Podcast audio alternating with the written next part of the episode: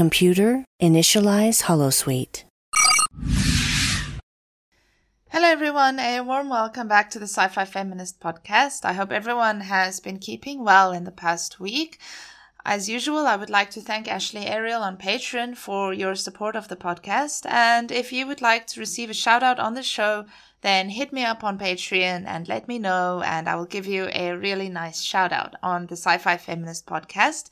For today's episode, I'm very, very happy to be joined by a special guest. Her name is Katharyn King, and she is the author of an upcoming sci fi novel called Glass Stars. Now, I'm very interested for this novel. It will be out on the 24th of December and it is available on Amazon on Kindle. I will drop the link to the Amazon page or, yeah, to where you can buy it on Amazon for you. Um, in the description and on the Holosuite media page. Um, head over there, pre-order the book. Um, today I had a, a, a, chat with the author and we're going to chat a bit about the book, about some of the philosophies that she explores in the book, um, all sorts of interesting things. Um, yes, so welcome today to an episode that is a little bit different. I hope you enjoyed this episode. I really enjoyed talking to her and talking about sci fi and literature. It was really a wonderful chat. All right, so today's episode, um, we're gonna get right into it. Everyone, here is our chat. Uh, the chat that me and Katharyn King had about her upcoming book called Glass Stars. I hope you enjoy today's episode.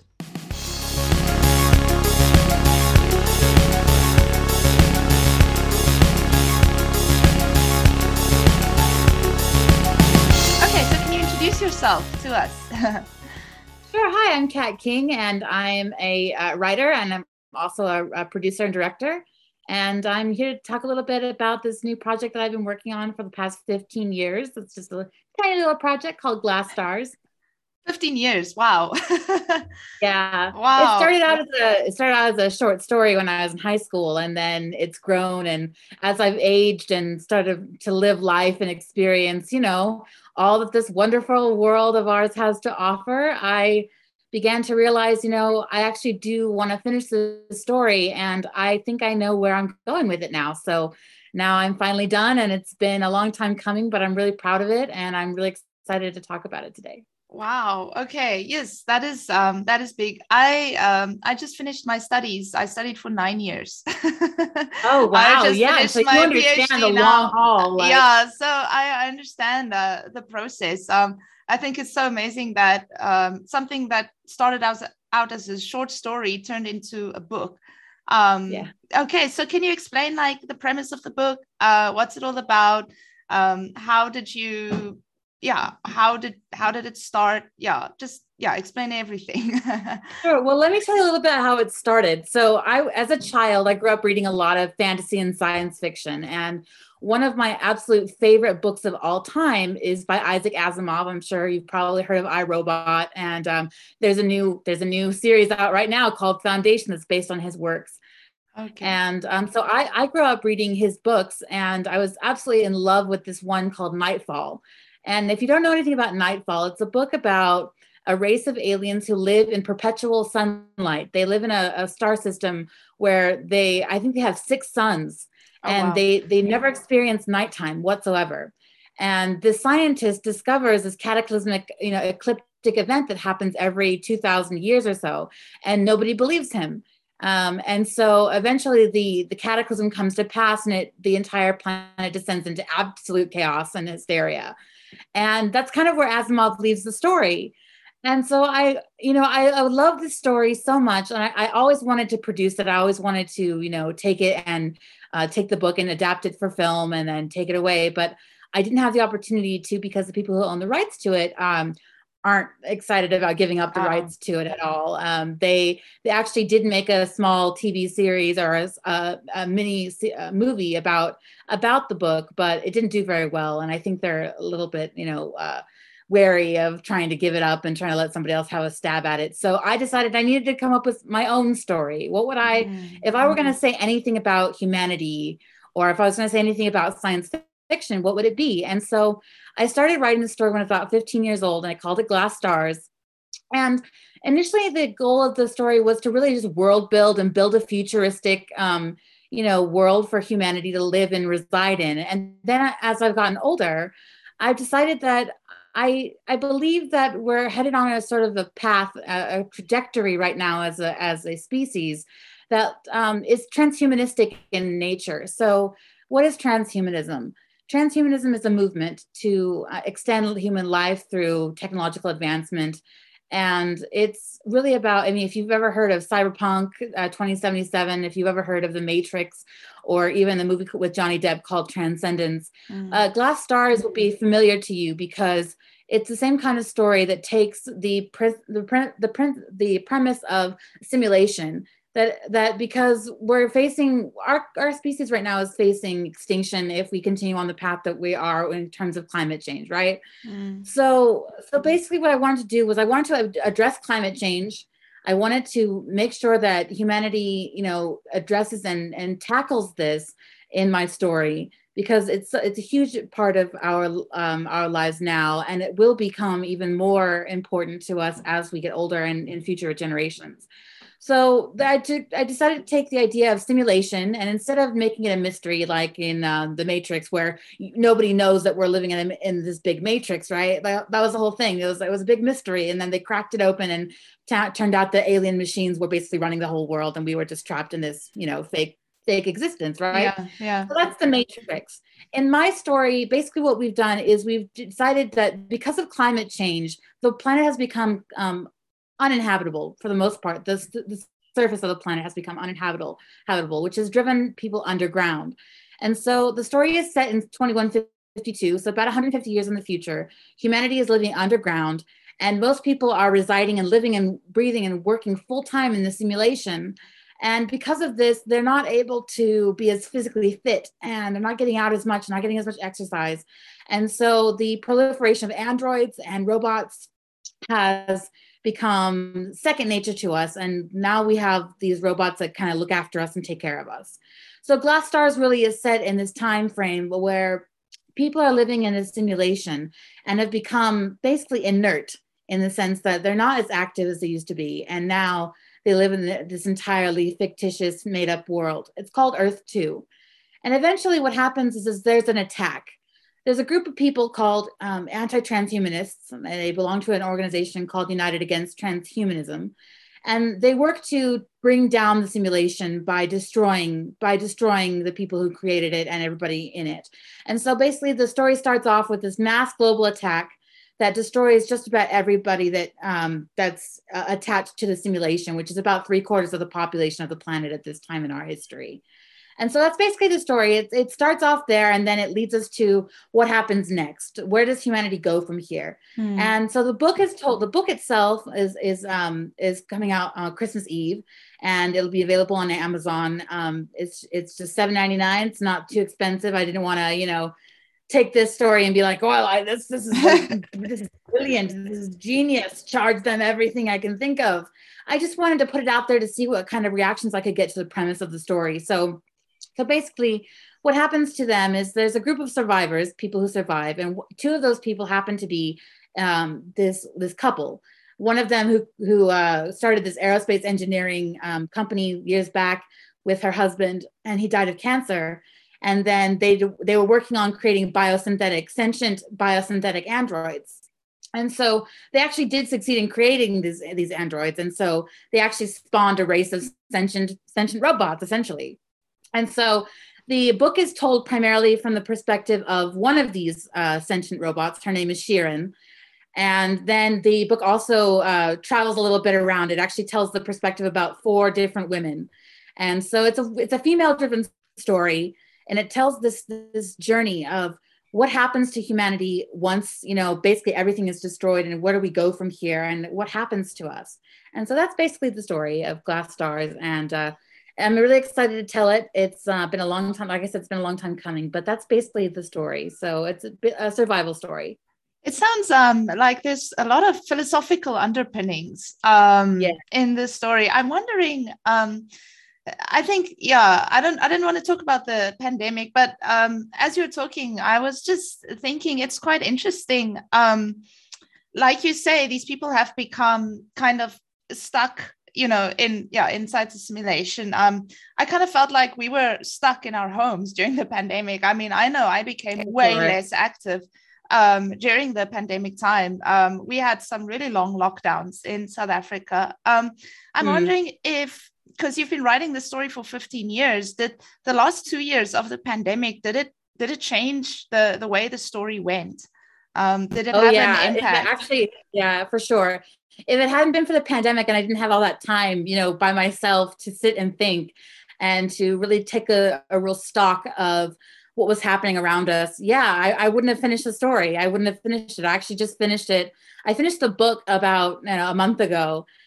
And i feel like the pandemic gave me that time to really sit with things and and wonder what will happen to us if we if things don't go quite back to normal? I mean do we want them to go back to normal? What is normal? And is that good? Is that bad? And um, is living in a simulation healthy? Is it is it good for us? I mean the characters in the story philosophically believe that the simulation saved humanity because it allowed people to continue to work it allowed people to continue to visit and see each other and it gave them an out kind of like zooming has allowed people to still connect with each other and and give each other that that space. A lot of people feel that the simulation in the story is real to them and has brought a lot of meaning into their lives and so without it they don't know who they are they don't know where they belong they feel uh, completely displaced by it and so yeah so definitely um actually the one of the main protagonists her name is lily. Uh, she creates she's the creator of the earth 2 simulation. Um, she actually suffers from schizoaffective disorder. So she hears things sees things and actually also suffers from a traumatic brain injury. So the um, she was shot in the head when she was about five years old. Someone was trying to kill her and her mother because they didn't agree with the research that they were conducting on transhumanist you know ethical transhumanism and so um, so yeah so basically what what she suffers through the whole time is connecting with people and feeling connect and this interconnectedness and so with the pandemic yeah i mean it's really hard to feel connected to people it's hard mm. to get back out there and talk and laugh and joke and you know even hug each other or mm. you know high five each other and and say like life is normal again but in, in many ways we don't really want life to go back to the way it was because not everything was perfect it wasn't it wasn't always this you know um, life through rose colored glasses type of existence that we were mm. living I think um, it's very interesting that you mentioned transhumanism. Um, so I've done a lot of research actually on um,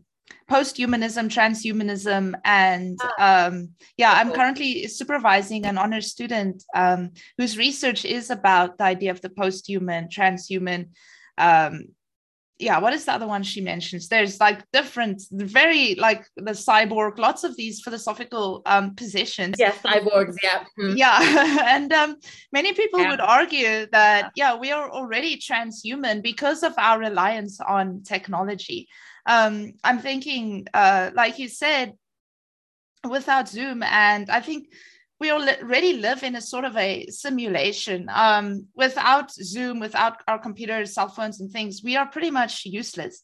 Um, so yeah. I think, yeah, the story, um, well, from what I hear, I feel like it's really so relevant to the current time that we are in. And um, even though it's set in the, the future, it also feels quite close to home.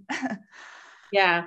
Yep. That's the idea. The idea is really to connect us with the, the present with the future in a way that most people can relate to and understand in, in a way that you know really reaches them and says oh you know i see myself. What would i do? How would i respond and react in this situation? And who am I and who do I want to be and mm. who are we as a human species and where are we head? What is our evolutionary trajectory? Mm. You know, um, post being post-human, a lot of people don't really know what that you know what is that referring to.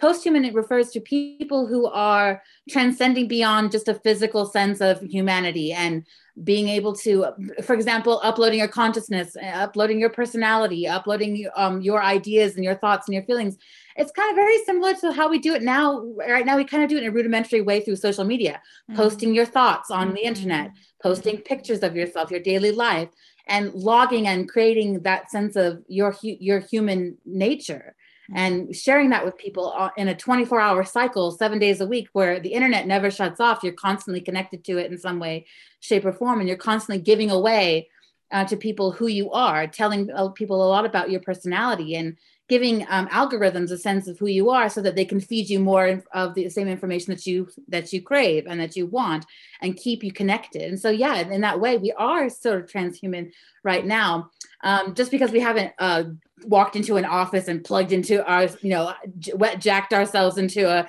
computer like in the matrix like they actually jack in the back yeah. of your skull you know um, we haven't quite reached that point yet but i believe at some point at some stage we will. And we already know of biohackers and people who are impl- implanting magnets in their fingers so that they can achieve like a, almost a seventh or eighth sense. Um, there's their devices actually. There's a one called Cyborg Nest, and actually I participated in the uh, Indiegogo fundraiser for it. And it's a device that allows you to sense north or to sense um, a particular direction without ever actually walking in that direction, seeing that direction, or orientates you to your environment in a whole new way. It connects you with the Earth's magnetic field. Wow. And so it gives you a whole new sense of mm. um, sensory experience. So, yeah, so there's definitely technology out there that exists now and is, is in development that'll allow us to, and that's the point of transhumanism is to actually make us more make us more connected and make mm. us feel mm. more human but a lot of people would argue that transhumanism you know really pulls us away from our humanity mm. and tries they're thinking oh you just want to upload your consciousness into the internet and like die and then live forever as like some sort of computer algorithm. Is that what you mean? And I said, well, some people do. There are some people who believe that that's the future of humanity and that's where we're headed. And so this um, this book and the pilot project that is attached to it, um, the goal is to address that head on. Is to say, what are we what are we doing here? And um, I'll tell you, I don't want to spoil too much, but in the book, we find we do find aliens have to be there. I had to have aliens in my story, so we do uh, find yeah. some aliens. we do find some aliens in the book at the end of the book, but they are not what we expect them to be at all. And so, without saying any more about that, just know that the story really takes us on this path of we may not have a choice but to uh, but to eject our physical form we may not have a choice in order to survive in order to to transcend beyond our solar system to get out of where we are now there may be cataclysms that we can't even imagine. And so in the book, um, the, the, basic, the basic premise toward the end of the book really leads us to this huge cataclysm that's about to happen between the Milky Way and the Andromeda Galaxy. Now, I don't know if you know this, but science says that in 4 billion years, the Andromeda and Milky Way galaxies will collide with one another. Mm. And a new mm. elliptical galaxy will be formed. But in order for that new galaxy to be formed both of the you know both of those galaxies including the small satellite galaxy triangulum will all be destroyed and something new will be created. And so i believe in creative destruction as, as a force of nature as as as natural as anything else. And i believe that eventually there's going to be a point where we can't escape it. And so you know either we find some other way to transport ourselves or we we we die. And that's just it. How what is humanity willing to do to continue its existence? And i think that glass stars really um really addresses that. And uses that as a focal point. And the entire story revolves around the idea of what is humanity's future and what is our um, what is our evolutionary trajectory. Hmm, I think um, what's interesting about this this whole transhumanist approach is that it also questions us to uh, it it it forces us to question what does it actually mean to be human you know yeah um yep. weren't we transhumanists since the very beginning um i think it's interesting you talk about like uh the the extremes um of transhumanism you know like plugging in and actually becoming yeah. uploading your consciousness to a computer um but some would argue the fact that we use any form of technology already makes us transhuman. Like my phone is as much an extension of myself as my biological body. Um, and then they take it even further to say that, well, since the very beginning, people have been using forms of technology to make things easier for them, such as pens, paper, uh, we could even view that as technology. Um, right, any tool, any tool that any you can think tool. of, anything that we create to, yeah, to make our so, lives a little bit easier, right? You know. Yeah. So we could even argue that even prehistoric people using tools were transhumanists. So you know, were we ever human in the true sense of what being human is and what is being human? Um, yeah, right, I, right. I find, um, yeah, I, I'm I'm quite excited to read this book because um, I love these philosophical questions about you know what does it mean to be human, what does it mean to be transhuman, where does the one end and the next begin? Um, right.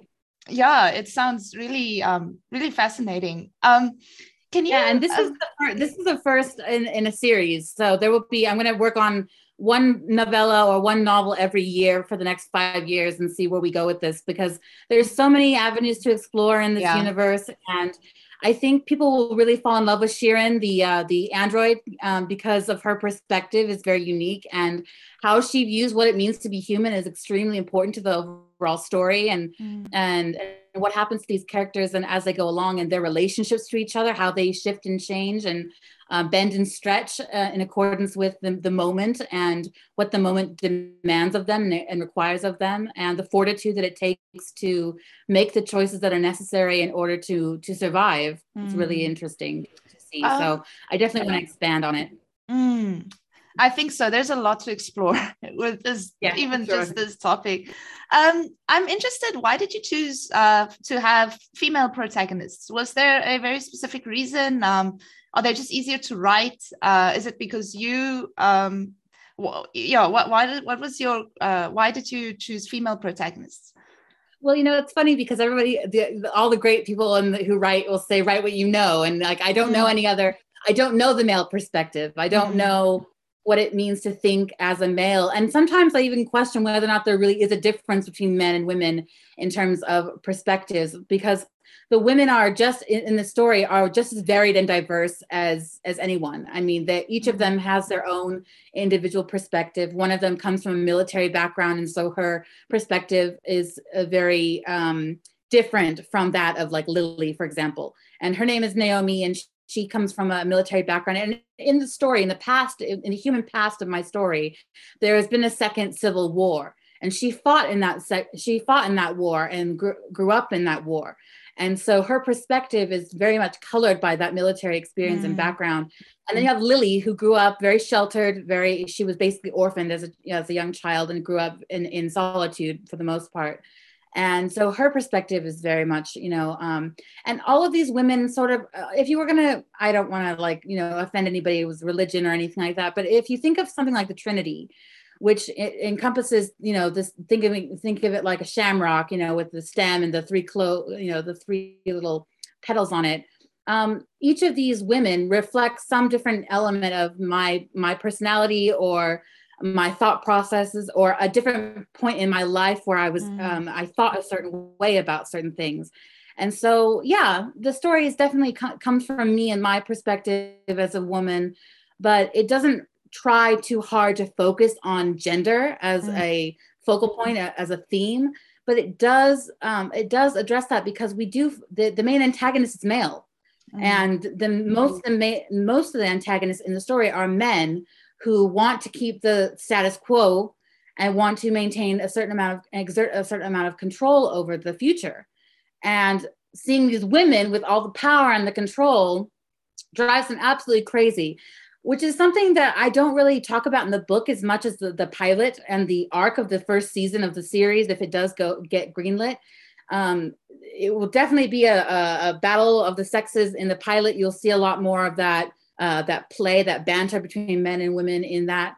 But there are so many conversations that uh, the women have that don't involve men at all, mm. that are about the moment and what it requires of them and what do we do now that has nothing to do with Charlie Akins and United Against Transhumanism, but it has to do with their relationships with each other, their familial relationships, um, romantic relationships and attachments that they may have with one another, and so the, the story is LGBTQ friendly because it centers on this this um, this female couple and their lives to get their life together and the future of their relationship uh, very much depends on the choices they make mm. um, in every moment. So yeah, I, I would say that it's definitely um, it would be too easy to say, you know, yeah, I purposefully wrote this to, you know, rally for women. But the truth is, is that I can only write what I know and what mm-hmm. I've experienced, and so that's basically where it comes from. It just comes from it is easier to write as a female being a woman. Mm-hmm. No, I understand. Yeah, definitely. Um, yeah I, yeah i think yeah gender like you say um and even in the current society it's usually men that still are in power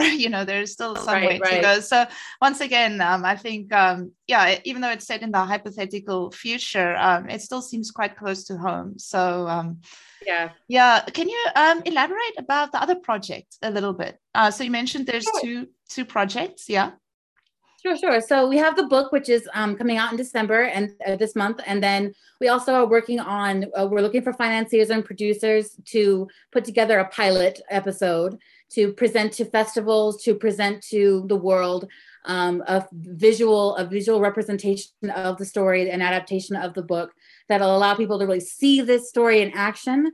And so um, we did a, a small Indiegogo, but I didn't get a lot of traction going on it. So I'm going to try again so right now, what we're doing is we're just planning on the perks. What do we want to give to people to uh, to donate to the project? And so as soon as we have more information about that Indiegogo campaign, I will uh, you know I'll get back in touch and I'll let you know, and you can share mm. that out with people. But um, but yeah, so the pilot is really designed. We actually do have one actor, or actually have two actors right now. Actually, just um, we just brought one more actor into the fold, and so we have uh, Malissa Longo, who is the wife of um, Aron Eisenberg, who played Nog in Star Trek Deep Space Nine. Oh, wonderful. And then Rico Rico Anderson has joined us as Neil Chandler.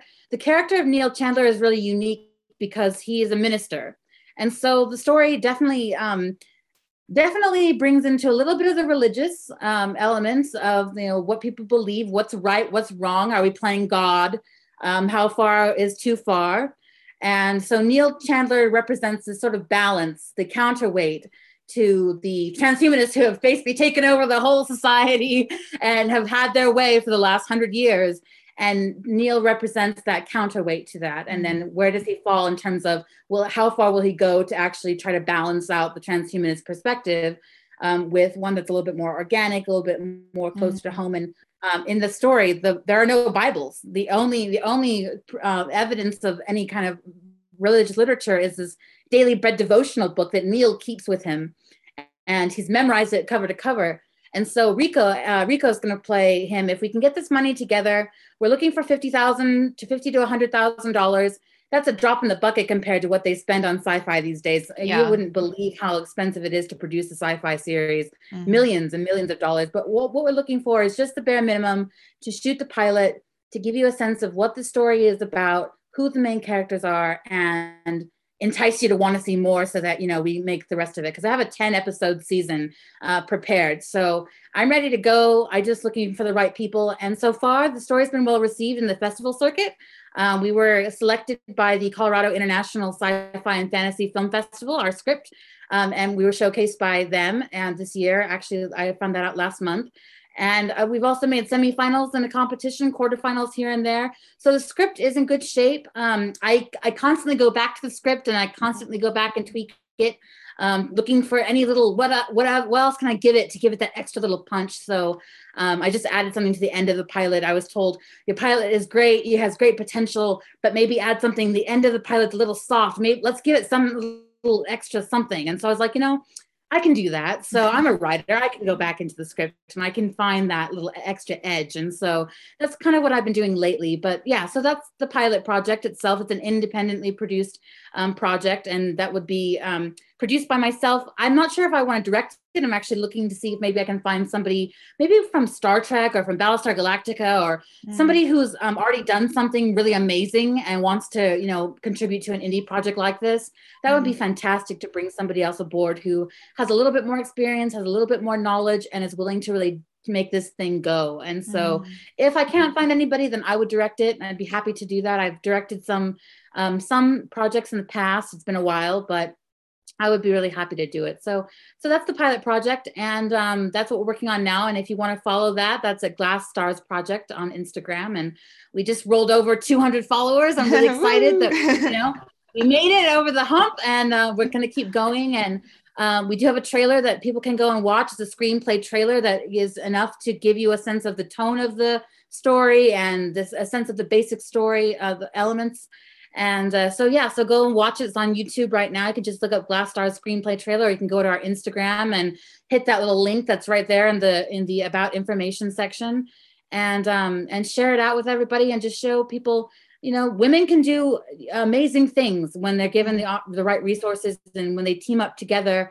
to do something. And so, right now, I'm really looking for strong women, uh, decision makers, women who are forces to be reckoned with in the industry, who want to mm. take this on and really be a part of it. So, yep, that's it. Oh, no, wonderful, wonderful. Um, yeah, I really wish you the best for this project. Um, I'm really looking forward to it. I think I'm definitely going to read the book for my holiday reading. uh, I'm, I'm, quite a lazy reader, but but well, I'm a um, lazy writer. I, I, I uh, like I said, I, I'm a short story writer primarily, and so to to squeeze out like 40,000 words and turn this thing into a book was no easy feat. Let me tell you, I, I struggled. I was like, I'm done. I don't have anything more to say. What else can I say?